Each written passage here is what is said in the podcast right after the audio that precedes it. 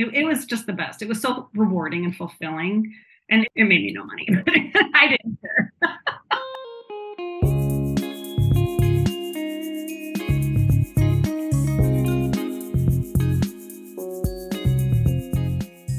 Hello, Edibuddies. Welcome back to the Edibuddies podcast.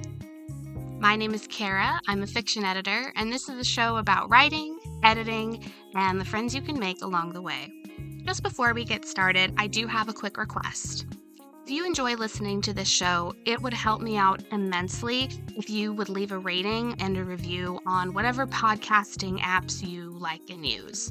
It should only take you a couple minutes, but it will really make a difference to help me grow my audience.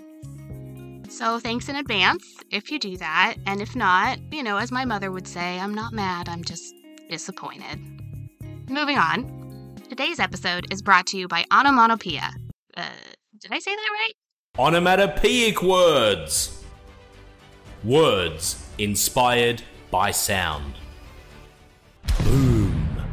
Bang. Splash. Onomatopoeia is one of my favorite words to say and one of my least favorite to spell. But I have a trick. So you start with an O and then no, like oh no, why am I trying to spell this word? And then you just give up and Google it because Google knows better. You might be wondering, why am I talking so much about sound effect words? For this month's episode, I spoke with Kris Simon of IDW Comics. Kris's full title is, well, really long. It used to be just group editor of collected editions, and then it became group editor of collected editions and original graphic novels. And then it became collected editions, graphic novels, and new initiatives because they wanted to add in like webtoons and stuff. And I was doing foreign licensing, so there was also foreign licensing was in there. I think that reflects her long experience with comics and also writing and editing in general. Her story is a window into this creative industry that is full of passion and starving artistry and sometimes really grouchy people. And it's just fascinating because it's something that I haven't known as much about. Um, but I know so many people who love comics, and I know really incredible, beautiful stories are told through the medium of comics. So Kris brought a perspective that was so wonderful for me to hear, and I can't wait to share it all with you. Take a listen. I hope you love it.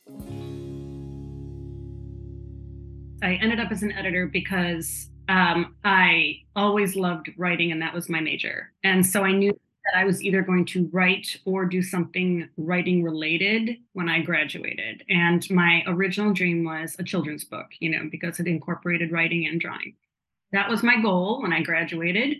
Um, but my husband was very involved in comics. And so he kind of sparked my interest because we were in the 90s and it was the image boom.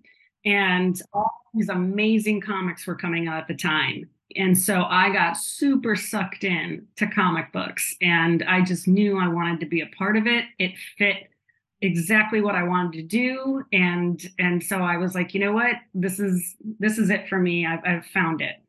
And so I spent my time at conventions submitting things, getting portfolio reviews with like my husband's artwork and like, you know, my writing and blah blah blah.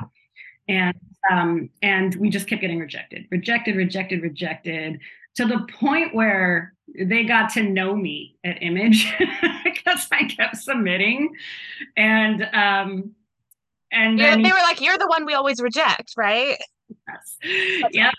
And it was like, sorry, not this time. Oh, Kris, mm. look next time. You know, like like that. Oh. And, um, yeah. And so finally, um, I was hired on to do a book completely separate from my husband um, called Small Gods, and that was in 2000, I think three. Yeah, it was 2003, and um, it was with uh, actually the guy who used to run Ozfest or OzCon. Is that what it's called in Australia?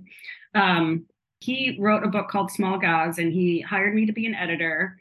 And uh, together we found an artist and we submitted, and I got a very joyous email back of like, you did it, you did it. you made oh it. One, yeah. And I was so excited. And so of course it did. It, it went for a while. It went for over a year.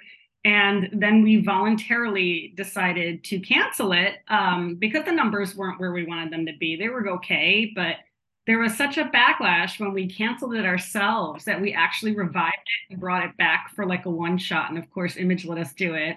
And it was so super fun. And um, while I was doing that, it was the time when um, Jim Valentino stepped down as publisher and Erik Larsen took over.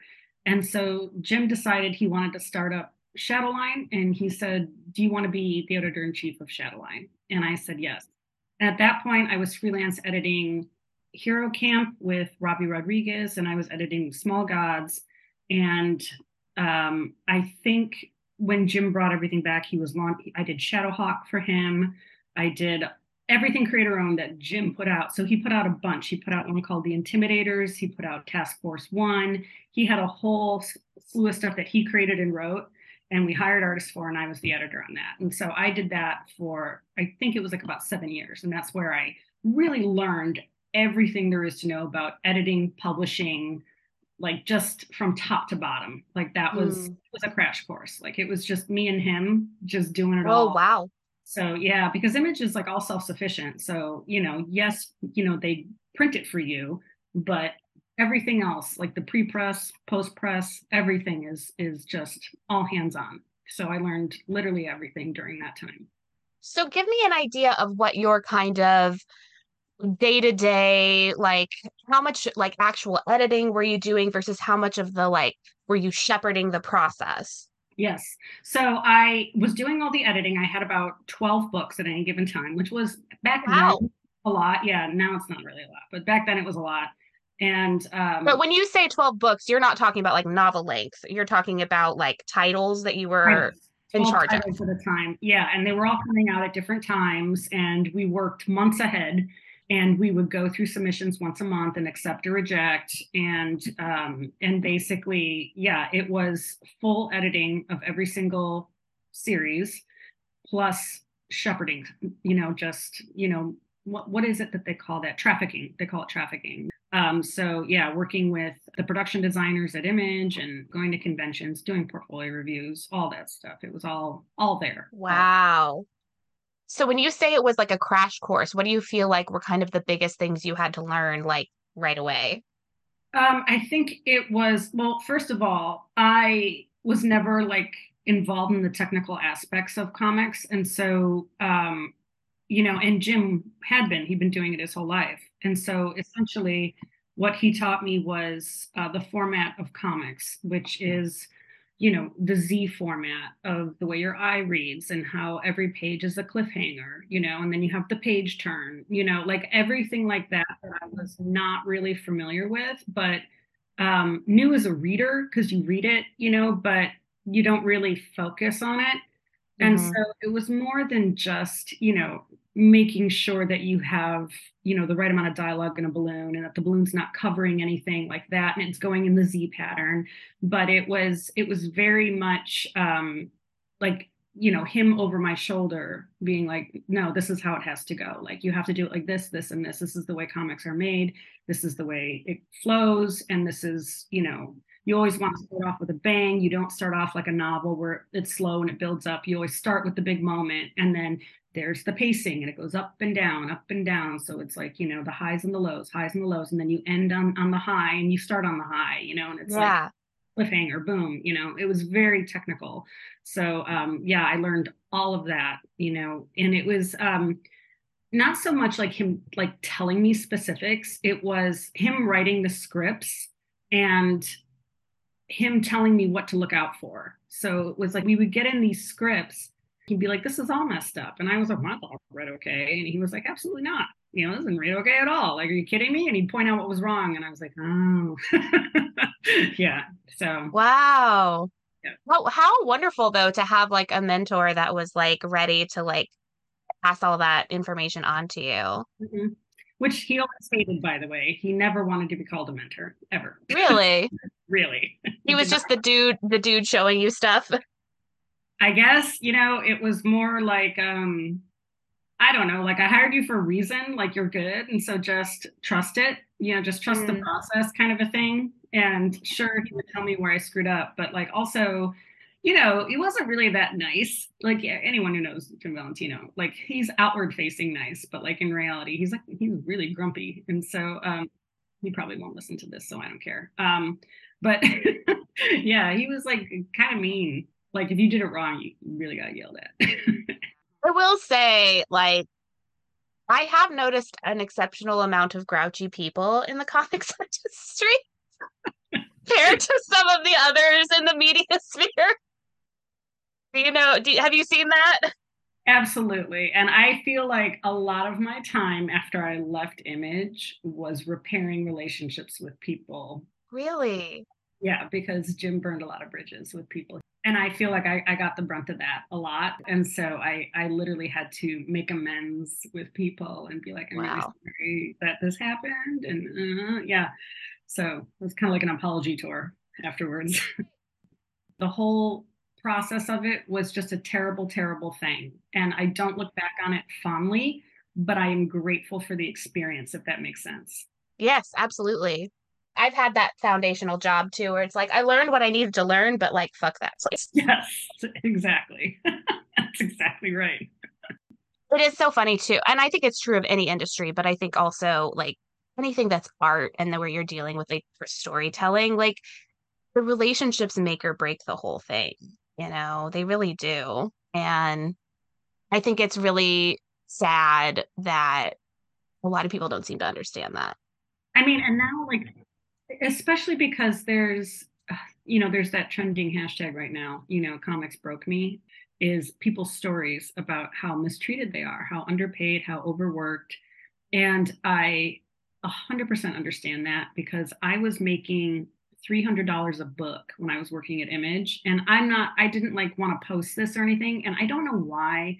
Maybe it's just because I'd rather leave it in my past. But, you know, I was making maybe $900 like, you know, a month. And I was expected to pay my rent. I was expected to do everything off of that. And he expected me to be grateful for that. He was like, I'm giving you this opportunity, you know, mm-hmm. and like, I'm paying your way to go to conventions. I'm paying for the hotel. I bought you a laptop. And I'm thinking to myself, you should be doing those things. Like I That's what you do in a job. yeah. I'm like, you know, and then he's like, he would give me a bonus at the end of the year, act like it was this huge generous thing. And I'm like, you realize I'm I'm making like 15K a year yeah. And I was newly divorced. I was living on my own. Uh, you know, I was just like, I, I, had to take a part time job, like to make ends meet. And he got angry at me for that.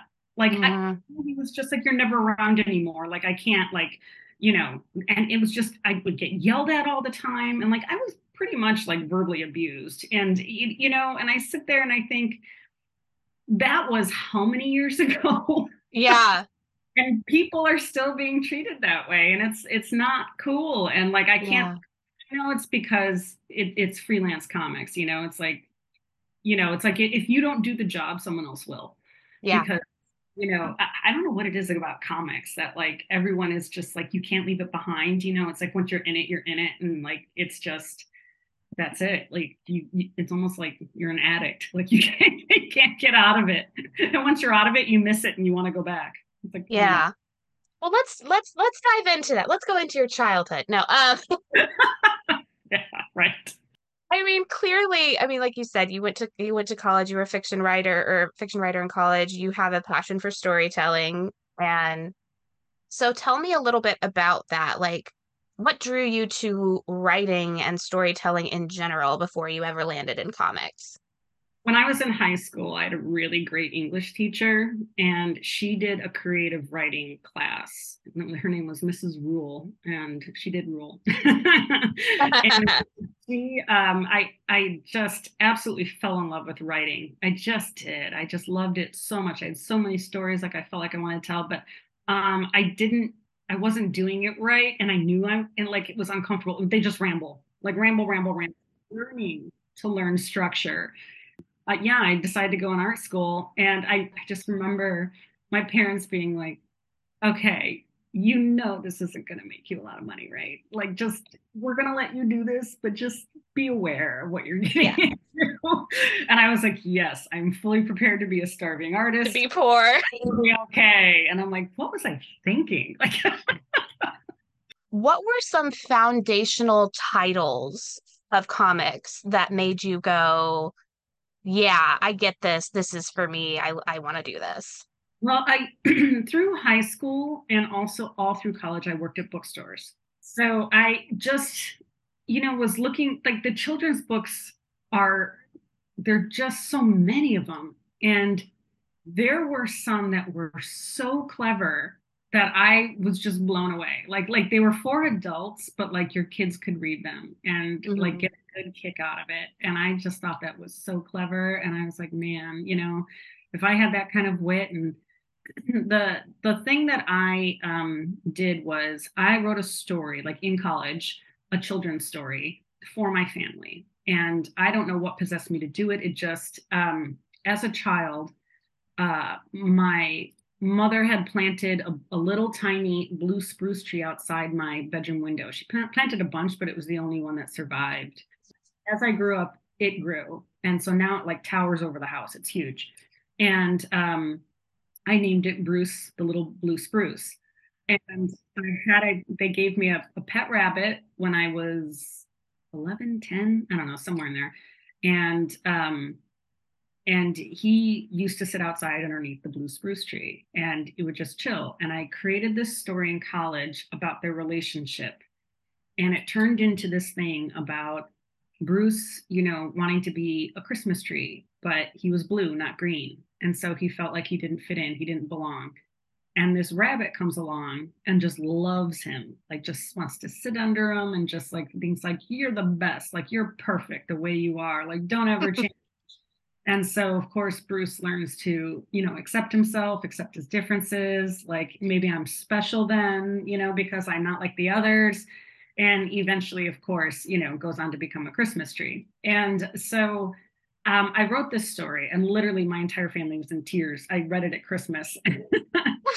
and uh, and of course, you know, I did. I published it, and Jim drew it. Um, Jim Valentino drew it, and I published it under. I, I started children's line of books at Image. It was their first one ever. It was all board books, and um, we did um, uh, Dear Dracula, which was our launch, which became an animation on Cartoon Network, you know, done by Josh Williamson. And we did just like just a whole bunch. I have a whole slew now. And it was really still a passion of mine.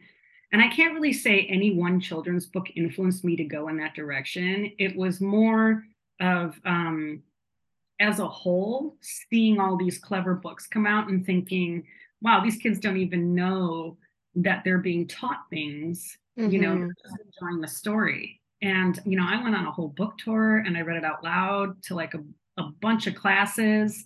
And, you know, all my friends were teachers at that point. And so, like, I was like going to their classrooms and every single one just really related either to the tree or the bunny. It was one or the other. And it was so fascinating to me. And it brought me such joy, you know, like a, of, of seeing these kids just you know, even my ex-husband was like, he he would text me and say, you know, I'm reading this to my kid, and he absolutely loves it. It's his favorite book, you know, and it Aww. just yeah, I you know, it, it was just the best. It was so rewarding and fulfilling. Yeah. And it, it didn't make me any money. It made me no money. I didn't care. yeah, it was definitely like a dream fulfilled when that happened. And now you spend the rest of your career chasing that high, right? Mm-hmm. Yeah, you know, but I got out of writing though, because at some point it becomes less about like, I don't have anything to say anymore, you know, kind of. And instead, you have all these other writers who do have something they want to say, and they don't quite know how to get there. And so I love helping them get there. I love seeing the story and helping them develop it to its fullest potential where literally you see the lights go off in their on their face and they're like oh my god like this is it. Like you've done it. Like this is this is the way to go you know? And they crack it you know and it's just the most amazing feeling. So it's like almost like my dream got accomplished. Let me help you now accomplish yours you know? So yeah. that that's how i feel about editing.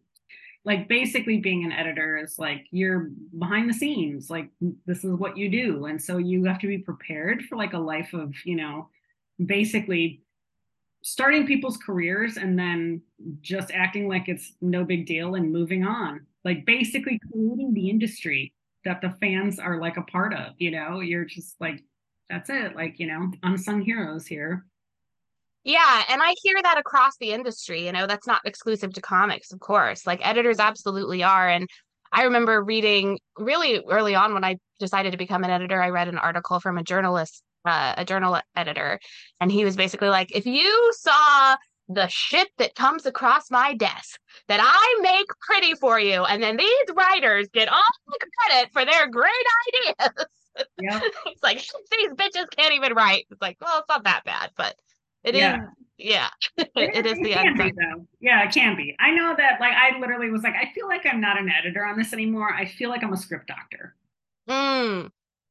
So let's talk about that a little bit. Um, because I know you said you worked on more than just comics. Um, so I'm really curious, what is kind of universal in your experience to the editor role, and what is like very specific to kind of what you're doing now at, at IDW?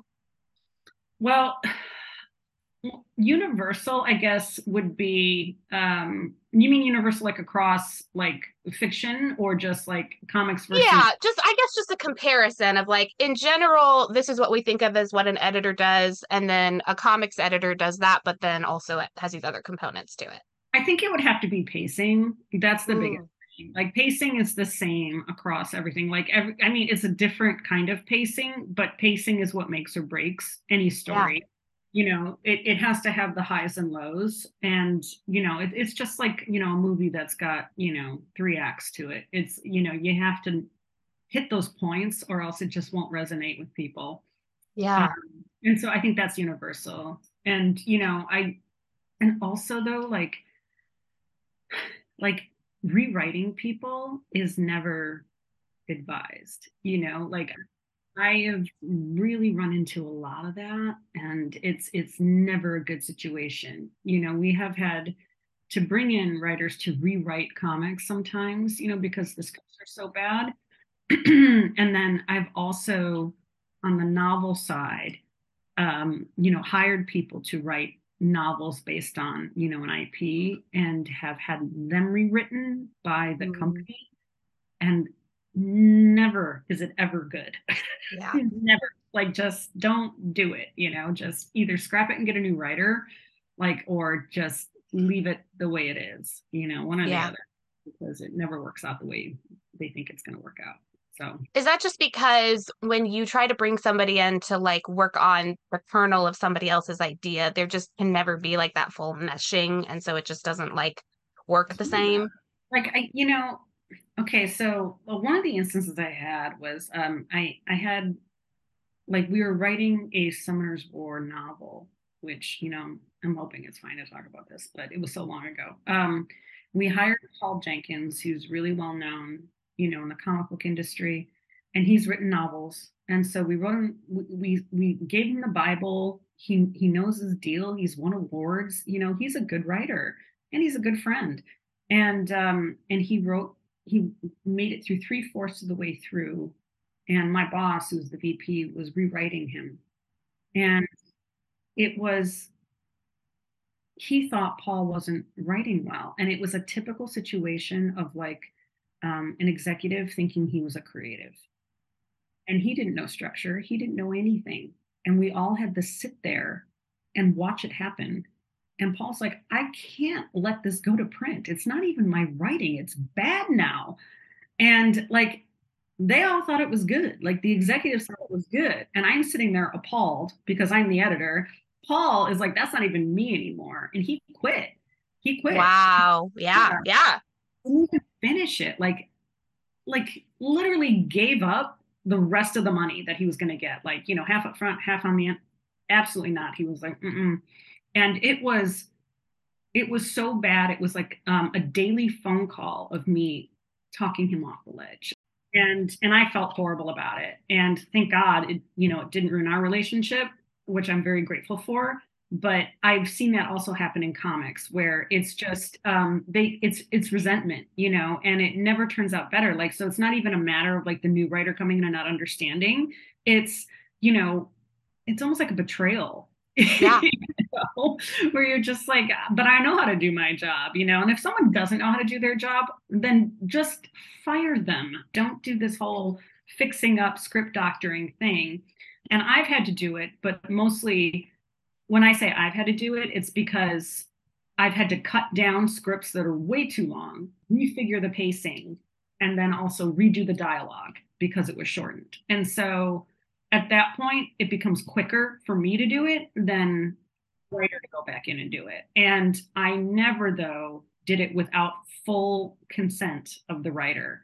Like, uh, and they get, you know, they look at it and they tweak it at the end and they go, this is good to go. It's still basically me, but I understand, you know, and, and so, yeah, that's, that's one of the biggies. It's fascinating that you bring that up too, because I do think that um, there can be a misconception that editors editing and rewriting are like the same thing or that editors are going to rewrite your work which is like we don't want to do that Mm, we don't have time to do that like absolutely. Absolutely. yeah Uh, everything that i'm doing is looking at whatever you've given me and saying how can i make this the best it can be and that's it you know basically ask questions. That's what you Yeah. do.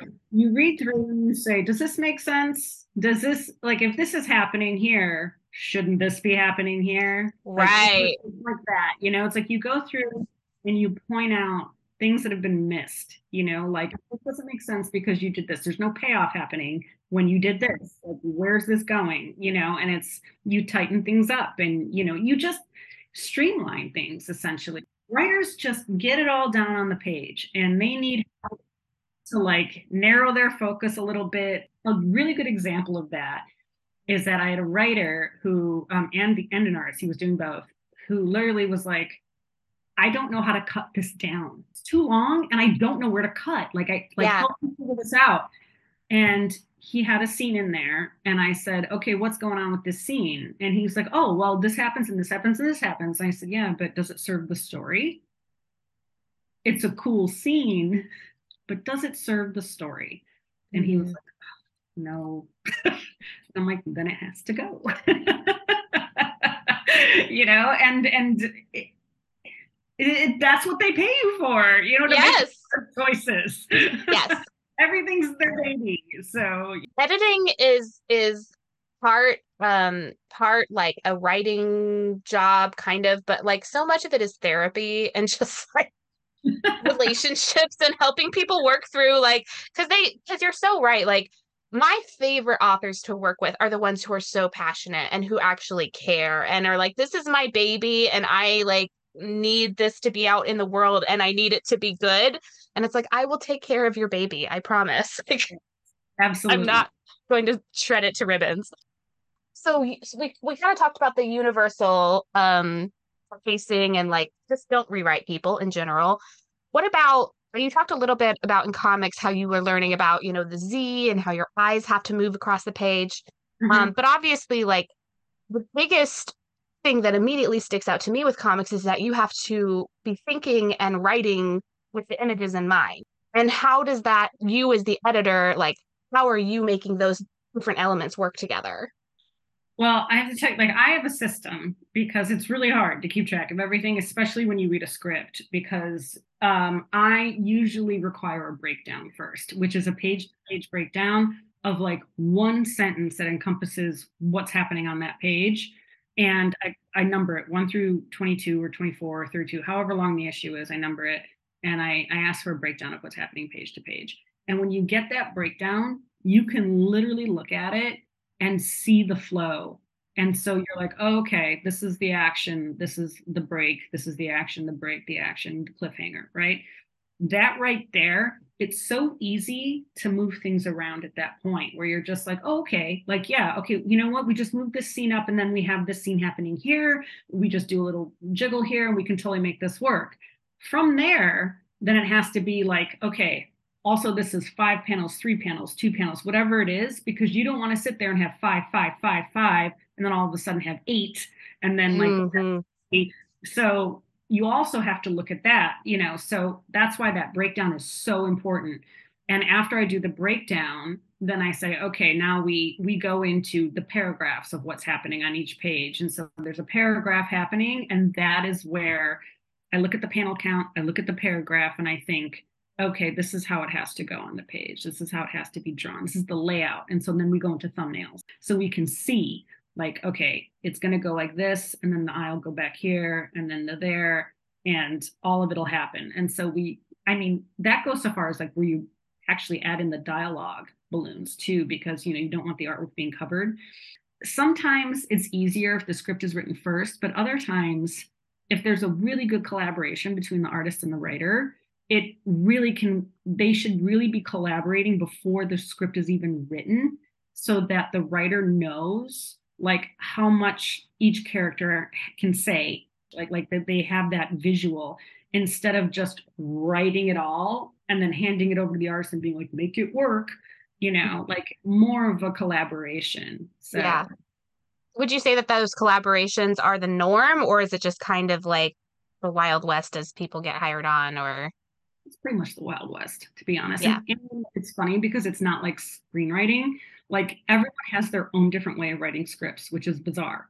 You're constantly just like, oh my God, okay, this is a new format. Like, okay, you know, like oh, way, interesting. uh, like, yeah, some it's just really bizarre. Like some of them, like I used to be a certain way of like, oh my God, like I, I need this in a certain format. Like it has to be the panel description and then you indent and you do the dialogue and you number it so that the letterer knows what's what, you know? So, you, know, I have a certain way to do it, but then other people, they just go, they just do whatever. And I'm just like, Ugh, you know, and you just have to figure it out. So, Yeah. you At a certain point, if you can't fight to be, get people on the same system, then it's just yeah. and there's no like comic book writing script program like there is, you know, for screenwriter. Yeah. I am curious if you have any recommendations for titles if anybody's interested in getting into comics in general or get interested in looking at things that maybe you've been working on. Do you have anything you'd recommend? Sure. Yeah, there are a bunch of original titles that, um, since I do collections, I kind of have my fingers on everything over at IDW. So from licensed to original properties, and I have to say, um, there's a new one coming out called uh, The Hunger and the Dusk, which is by um, G. Willow Wilson and written by her. And it's so fun. It is a fantasy book, and we are hashtagging it Hot Work Summer. And it is Hot Orc Summer? Work Summer. And Awesome. is, it is the best. And she created it during the pandemic, and it was um, like a labor of love and it, it shows it shows and um, aside from that i think what i really appreciate is uh, scott snyder's wildfire series because um, it, it's really fun. I had this this is funny because when i was interviewing at idw i was interviewing with mark doyle. And at the time you know he was executive editor for originals and now he's co-publisher. But um, i got on the call with him and he was like oh so like what's your vision you know for comics? And i said you know what? I think the issue is i think when i was at image it was always like oh all these books are failing. And so what we're going to do is we're going to flip and we're going to take all these known creators and bring them in. And so then they're going to sell um, but now they've overcorrected. And so now you can't get in if you're just a person trying to break in. It's all known people. And so you're basically buried if if you're like a newbie and i said there needs to be a middle ground where like you have a known creator and an unknown. There needs to be like a pairing so that you can give these unknowns a leg up. And that otherwise the industry's just going to keep closing in on itself you know and you're just going to have all these high paid people you know that sure they sell but like how's where's the industry going to go?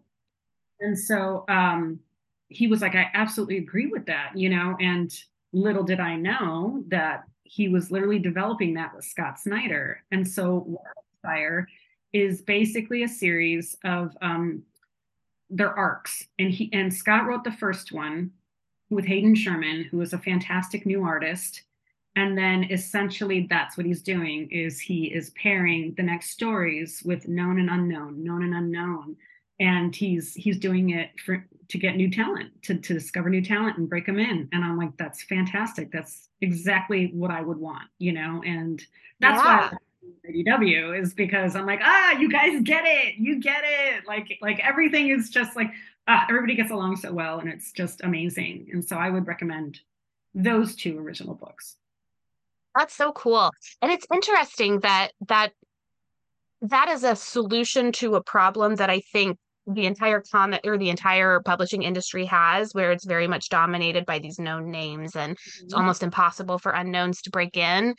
And unfortunately, there isn't really a similar kind of solution, I feel like, for novelist writers because it's not collaborative in the way that comics are. Right. So, yeah. Um, it's, I mean, there could be, there could be like you could percent do an excerpt in the back of someone else's book, like a sure. couple authors from a newbie that, like, you know, that author really wants to support, mm. like a hmm. backup story, maybe, you know, an epilogue or, or something could be done. I've seen like anthologies, like fantasy or sci fi anthologies will do that. Sometimes they'll have kind of a mix, but even those, a lot of times they solicit from more known authors than like unknown ones, unfortunately. Yeah. But I do, I do think that is um, problem that every creative industry deals with a lot of how do you bring in the new blood when you're trying to make money and they're not going to make money. It's it's marketing as well, um, and I think that one of the bigger mistakes that companies tend to make is that they market the names. And it's like, well, the names don't really need to be marketed because they're names. And so, sure, some marketing should go into it, but the majority should go into the ones that aren't, which is also something that IDW recognized. And like when they were restructuring, they were looking at things and they're saying, all that's getting marketed was the easy ones, the ones that were mm. lost, like where it's just like, oh, the, everybody knows Scott Snyder, it's going to be fine, you know? But like, what about these other ones, like Catfight, for instance, like where it's like these two, you know, lesser known creators, but yet they're known in like the LGBTQ community and they've won awards, but like no one knows that because it wasn't marketed. Why isn't this being marketed? And it was because like marketing doesn't think that way. You know, they're just like, oh, this is easy. So, you know, we're going to push the names, push the names. No one's going to buy this anyway. So, but it's like, then why did we accept it? Why, why are we doing it? you know we have to back what we think is good we have to you know throw all the money behind it like there's no other reason not to like you know? Why are we doing this at all? Yeah. This if we're not going to back it? And everything we do we believe in. It's not like we're putting out crap you know? It's not like right. Yeah. Well if you are open to it Kris i'd love to play um, a quick little game with you here. Mm-hmm. um, so we play a game called name that book and I have um, some prompts here that I'm just going to put it into our randomizer spinner. And then you just kind of name the first book okay. that comes to your mind in response to the prompt. Okay. And it can be a comic book, it can be a novel, it can be a short story, whatever whatever you feel fits the prompt uh, accurately. I have to get some kind of randomizer. I meant to bring in a die, and I don't know where my die went. It rolled away somewhere. I'm nervous. Don't be nervous. If it's bad, I will cut it out. Start. Four. Okay. Number four. Name a book that changed your mind about something. Uh, Strangers in Paradise, the comic book series, written by Terry Moore. It was the book that I picked up um, when I wasn't reading comics, and it changed my life. It, it totally set me on the trajectory to get into comics uh, Strangers in Paradise is about um, two best friends, Francine and Katchoo, and um, and Katchoo is in love with Francine, but Francine is straight, and Katchoo is also just happens to be an assassin, and it it was like a slice of life mixed with adventure, and I fell in love with it and tried to get everything I could by Terry Moore when I like I I just absolutely adored that series. And volume after volume after volume came out. And I, I just ate it up. I ate it up and it got me into comics. It, it literally, I was like, I didn't know comics could be this way. You know, I thought it was all just superhero stuff mm-hmm. and, and totally changed my my life on that. And then I got to meet him and I was like, oh my God, he's even nicer in person. Even better. yeah. What was was it the story? Was it the artwork? Was it everything together? It was both because Francine was drawn incredibly realistically. You know, she was kind of chunky. She wasn't like, you know, she had a little double chin going on. And Katchoo was this beautiful blonde. I even have original artwork on the wall that I got because I was like so like ugh. And she was this you know fantastic assassin and she just loved this ordinary girl. She just loved her just you know and it was just like oh god it was such a love story and i oh my god. Yeah it was beautiful